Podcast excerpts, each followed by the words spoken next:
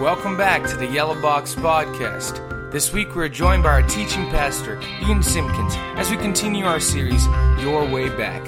For more information, please visit us at www.communitychristian.org. And remember, you can always find us at the Yellow Box on Sundays at 9:30 a.m., 11:15 a.m., and 5 p.m.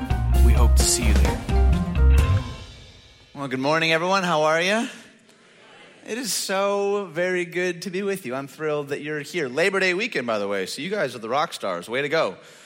And now we can all wear white shoes or white pants, or we can't, or we should. White fedoras. I don't actually understand the rules. Wear white or don't wear white. That's fine with me. Uh, we're in week two of our My Way Back series. And uh, I, I, told some of you that a few years ago, uh, I spent some time in India, and that was a life changing experience for me. But there was a proverb that someone told me while I was there that has stuck with me throughout the years, and it goes something like this Tell me a fact, and I'll learn it. Tell me a truth, and I'll believe it. But tell me a story, and it will live in my heart forever. Isn't that beautiful? Stories have a, a, pretty profound way of sort of gripping our hearts, staying with us longer than most anything else. In fact, I imagine when you go home, perhaps for a family reunion, you likely don't spend the bulk of your time talking about facts and data and statistics. Maybe some of it, but my guess is that the vast majority of us, when we go home, what do we do? When we gather with friends and family, what do we do instinctually? We share stories.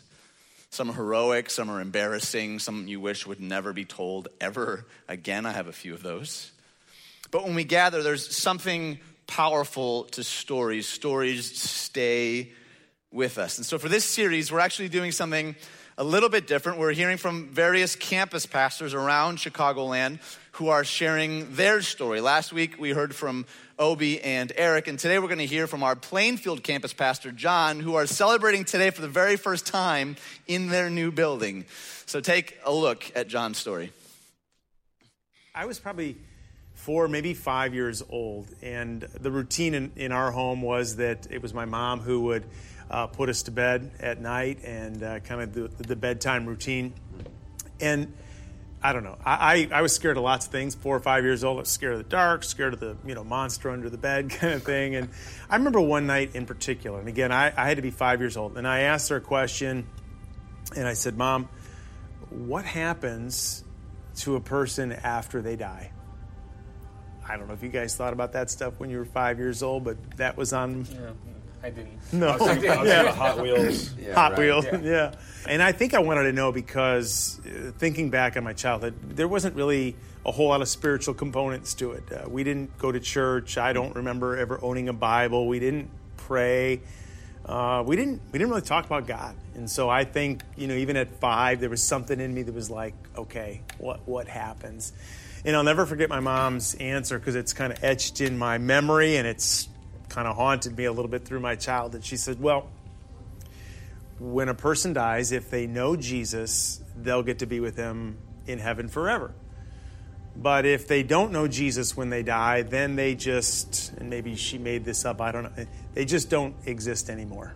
And that kind of stuck with me through, through my childhood. And in fact, so much so that uh, when I was about eight or nine years old, um, all my friends went to church. I never got to go to church. I, I actually rode my bike to a church without my parents' knowledge. And I, I just wanted to experience it like, who is this Jesus? And, and I don't remember anything about the service, but I, I remember two prayer cards that were, were in the back of the pew. And I, and I just took those. And really, all through my childhood, they'd be by my bedside, and I would like read this prayer because I wanted to know Jesus. And your stolen prayer cards. Yeah, they're stolen. That's good. Yeah, I don't know if I was supposed to take them or not. That's cool. but I did.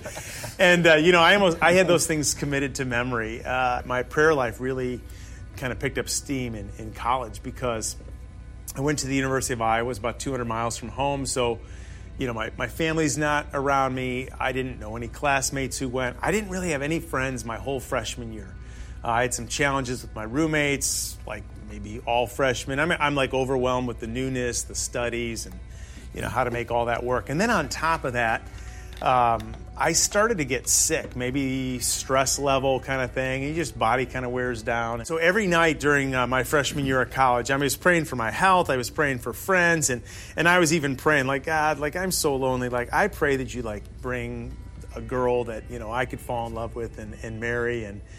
Uh, nothing happened, you know, overnight. It wasn't until my, my sophomore year uh, that's actually when I met Amy, who I end up marrying uh, later on. I met her actually in a, in a singing group. I joined it. It was like a local kind of campus Christian thing. And if, and if I kind of just go a little fast forward to like, it was like a senior year, and this is where things really picked up spiritually. Amy's mom uh, lived nearby, and they kind of grew up with a traditional kind of church thing. Um, I don't think any of them would have said they had a relationship with God, but there was one day in particular that her mom showed up. We were having lunch, and she was just different. Like she she just had like a smile uh, about her. There, there was like a new kind of joy, a new skip in her step, and and so she said, "Well, I, I found this Christian church, and and in her, in her own way, she didn't use these words, but she found her way back to God." And she was talking about her relationship with Jesus. She was talking about how she was reading the Bible and it made sense. And we, we started going to a, a church in, in our neighborhood. And it was interesting that it was one day in particular that the, the pastor ended the, the service with what you would consider an altar call. We don't really do those all that often. You know what I'm talking about? Yeah, yeah. yeah. So we're uh, he asks everybody to close their eyes, you know, and and you know if you're ready to say yes to Jesus, if you know that you need Jesus in your life, then go ahead and raise your hand. Yeah, raise your hand, kind of thing, right? Well, I raise my hand and I'm holding my wife's hand, so you know both our hands go up so in the air. Yeah, so Amy's like, I, Amy, you need this too. That's right. You know, so and it was at that point then that we really wanted to take our faith seriously because now I believed, but I wanted. Okay, what is it that I'm really believing, and how do I have this relationship? We were out to dinner uh, in Naperville at Lou Malnati's. You guys been? You like Lou Malnati's? Oh, yeah. Of course. Love Best pizza. pizza. Great pizza. Way better than Giordano. One of the best pizzas. One of yeah. well, we think it's it's great. And we were at, at Lou Malnati's, and the place, the restaurant's like closing down. Our friends have been asking us all night uh, that we were with about certain spiritual things, and Amy and I were like brand new Christians. We're like novices. We don't even know a whole lot, but we did the best we could to answer their questions. And then uh, just as the restaurant's closing up, there's like a guy sitting over, you know, a few tables over, and he gets up, and I expect him to like walk out the door, but instead he's walking over to our table, and he looks at at my friends, and he looks at us, and he's and then he looks back at them, and he's like, "Hey, I just want you guys to know that your friends here, what they shared with you is true." Uh, long story short, he ends up inviting us to to be a part of Community Christian Church. Hmm. And the very next Sunday, we showed up and it's really at, at, at, community that we learned what it means to become a follower of Jesus, not just a believer in Jesus. Mm. You know, we got invited to be a part of a small group. We learned how to read our Bible. We learned how to, you know, have a prayer life, to have a relationship. Amy and I later then make a decision to be baptized. You know, we learned all about that. And you know the story comes full circle because it was my my parents both my mom and my dad who start attending uh, community with us and my mom got involved in a small group and uh, it was the ladies in her small group coupled with amy and i who you know we were in, we had the opportunity to kind of lead her into a relationship uh, with jesus. And she had been diagnosed with cancer and she knew she didn't have long but her faith was real and she asked us if we would baptize her. And i just still remember the day that i got to baptize my mom and i got to baptize my dad as well. That's he made awesome. that that's, that's very cool. yeah he made yeah. that decision and just shortly before my mom you know passed away um, i asked her i said so hey mom you know what, what's god saying to you? You know how are you how, what's your relationship like? And she just kind of looked right at me and she said he says jesus he says that i get to be with him Mm, I get to cool. be with him. and uh, that goes right back to that one of those first memories. You know, what happens when you die? Well, yeah. if you believe in Jesus, you get to be you get to be with him.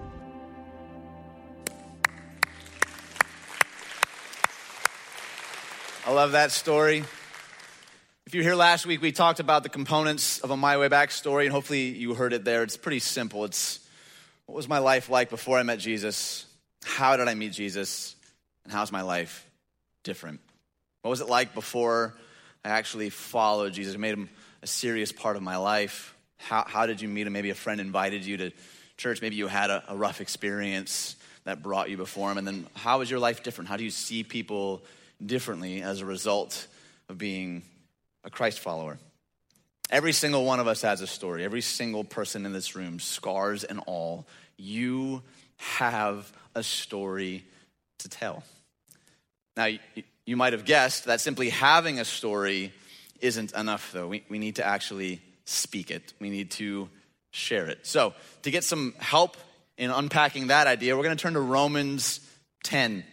Now, the people of Israel, uh, you have to keep in mind, have um, waited for centuries for this coming Messiah that would set them free, that would bring fulfillment to all they had ever hoped and dreamt. They have been under oppressive empires. They've at many times been carried off into captivity, and they pray and they wait and they wait and they wait. And then the Apostle Paul in Romans 10 declares that the wait is over. This is what he says. So, if you believe deep in your heart that God raised Jesus from the pit of death, and if you voice your allegiance by confessing the truth that Jesus is Lord, then you will be saved. It says the wait is over. This Messiah that we've been talking about, it's him. But this good news gets even better. Listen to verse 13 here. Everyone who calls on the name of the Lord will be saved. I did a little bit of uh, research into the Greek, and you know what this word everyone means? Yeah, shocker, everyone. It means everyone, but then there's a three letter word that kind of stops us in our tracks, and it's this word, but. And that's a big but. In fact, turn, turn to your neighbor and say, That's a big but. It's okay, it's church, we're fine. But what? What is, what is Paul warning us about here that could keep people from finding their way back to God? Let's read the rest of the verse. But how can they call on him to save them unless they believe in him? And how can they believe in him if they've never heard about him? And here's the question for all of us this morning How can they hear about him unless someone tells them? It's a humbling question, isn't it? How can they believe in him if they haven't heard? And how do they hear unless someone actually tells them? We all have this story, and there's this potential power that's waiting to be released, but it, it never is fully unlocked until we actually tell the story. It's, it's kind of like this. Who's familiar with the concept of potential energy? Anyone? Liars. I just made it up. I'm just kidding. It's an actual thing. Potential energy is essentially this it's the energy that's stored in an object at rest. It has the potential to be used in a powerful way. I think maybe the best example is the example of a roller coaster. Any roller coaster lovers in the house? Yeah. You, you remember that that terrifying, creeping moment, especially if you've sat in the front as you're like clink, clink, clink, clink, clink, climbing that terrifying hill. And as you round the hill and you question your life choices, like, why am I here? Why do I do this to myself? As it begins to round the top of that terrifying mountain and you wet your pants just a, little bit, um, that is when the roller coaster is full of potential energy. But the thrill doesn't really kick in until the potential energy is released and you come screaming over that hill. Think about your My Way Back story as a story that's packed with potential energy, but it really only releases that power when it's shared. You have a story to tell. Don't let shame, fear, or doubt con you into silence. Every person in this room has a story to tell. In fact, do you know what I found? Often the most painful part of our story is the most life giving part of someone else's. Anyone found that to be true? Sometimes the seasons, the stories that we don't ever want to see the light of day can be the most life giving to someone else. Years ago, I saw a, uh, a video from a guy named Penn of Penn and Teller. Anyone know who that is?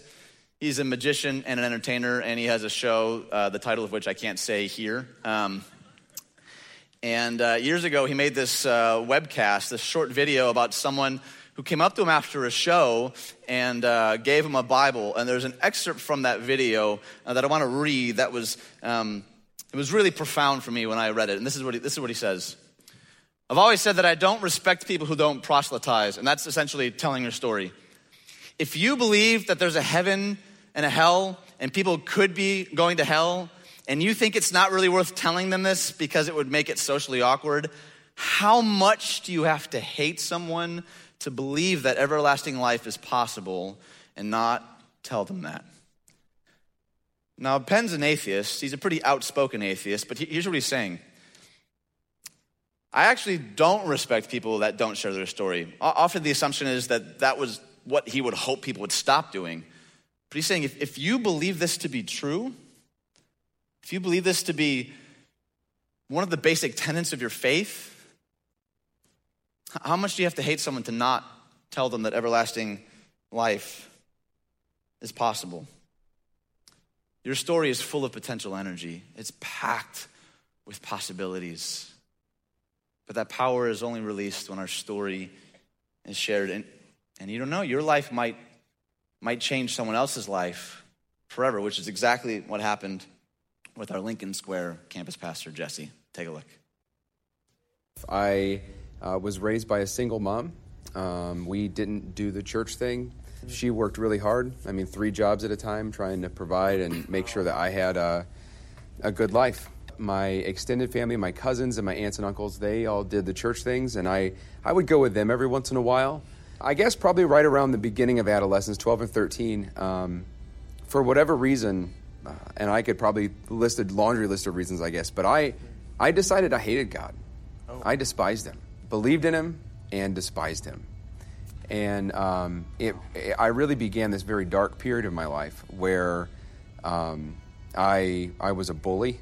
I would, uh, uh, you know, I'd see Christians in the hallway and beat them up or uh, knock Bibles out of their hands. Wow. I was just angry. I was angry with God, and for some reason, Christians in my mind they they were like the the physical representation of God. Probably about that same time, um, I I began to drink really heavily. I began to use drugs really heavily. I actually started dealing drugs probably about uh, 15 years old. I got my first job at a Dairy Queen. I started dealing drugs uh, there at the Dairy Queen. Like um, the drive-through or through something? The, through the drive-through.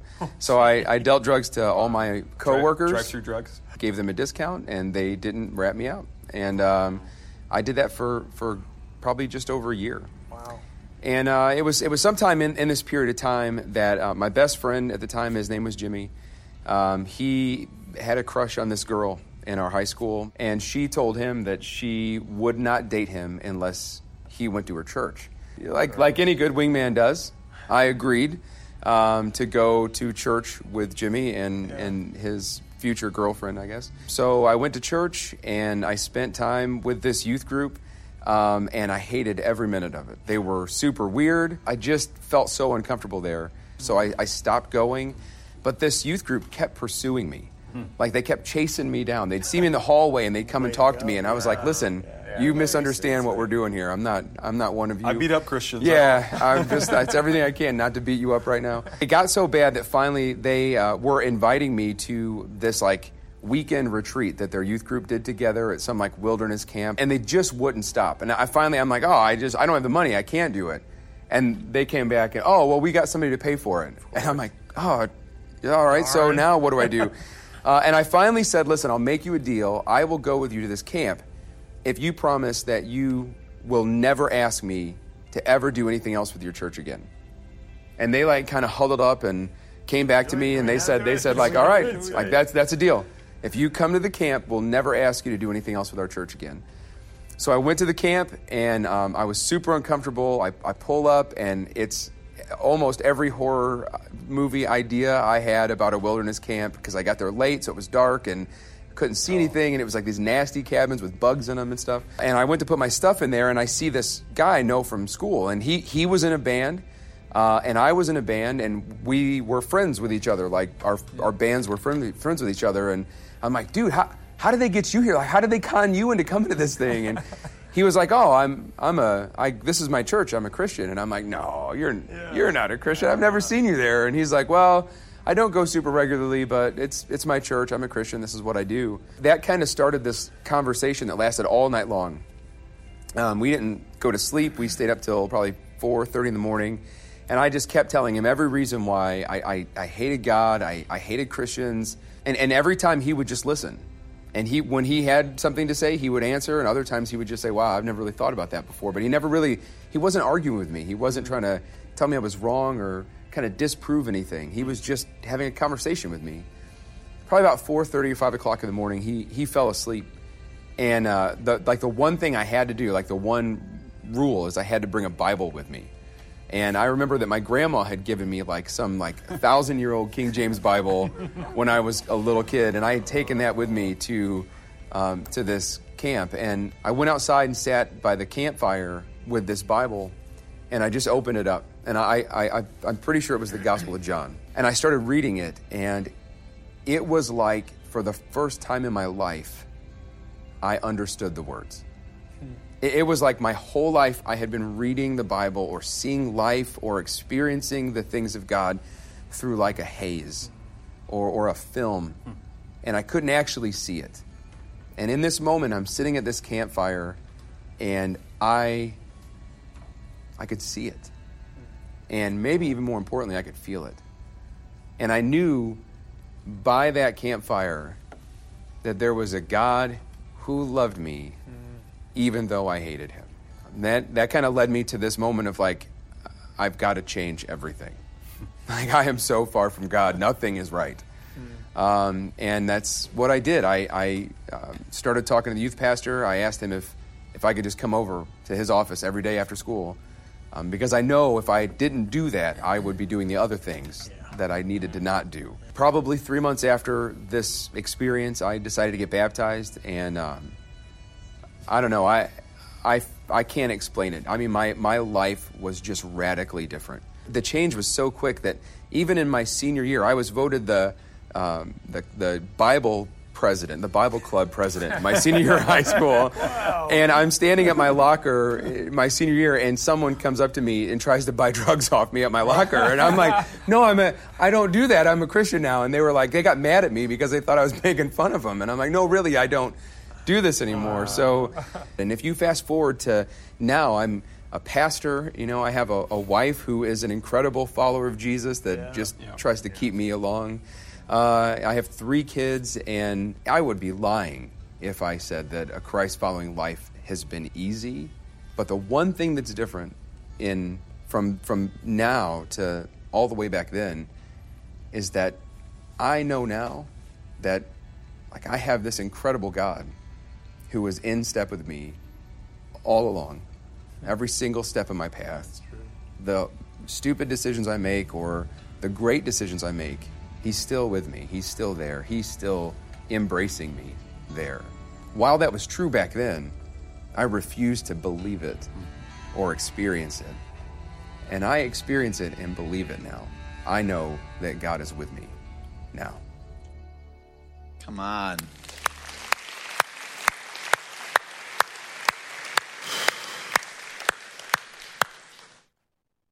Regardless of what story brought you here this morning, whatever past you think disqualifies you, maybe even how you're feeling in this very moment, you have a story to tell.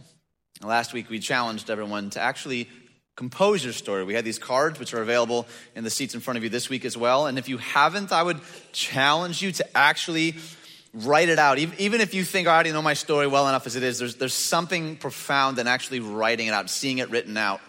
And then, and then we're going to move today, though, to what might be even more uncomfortable.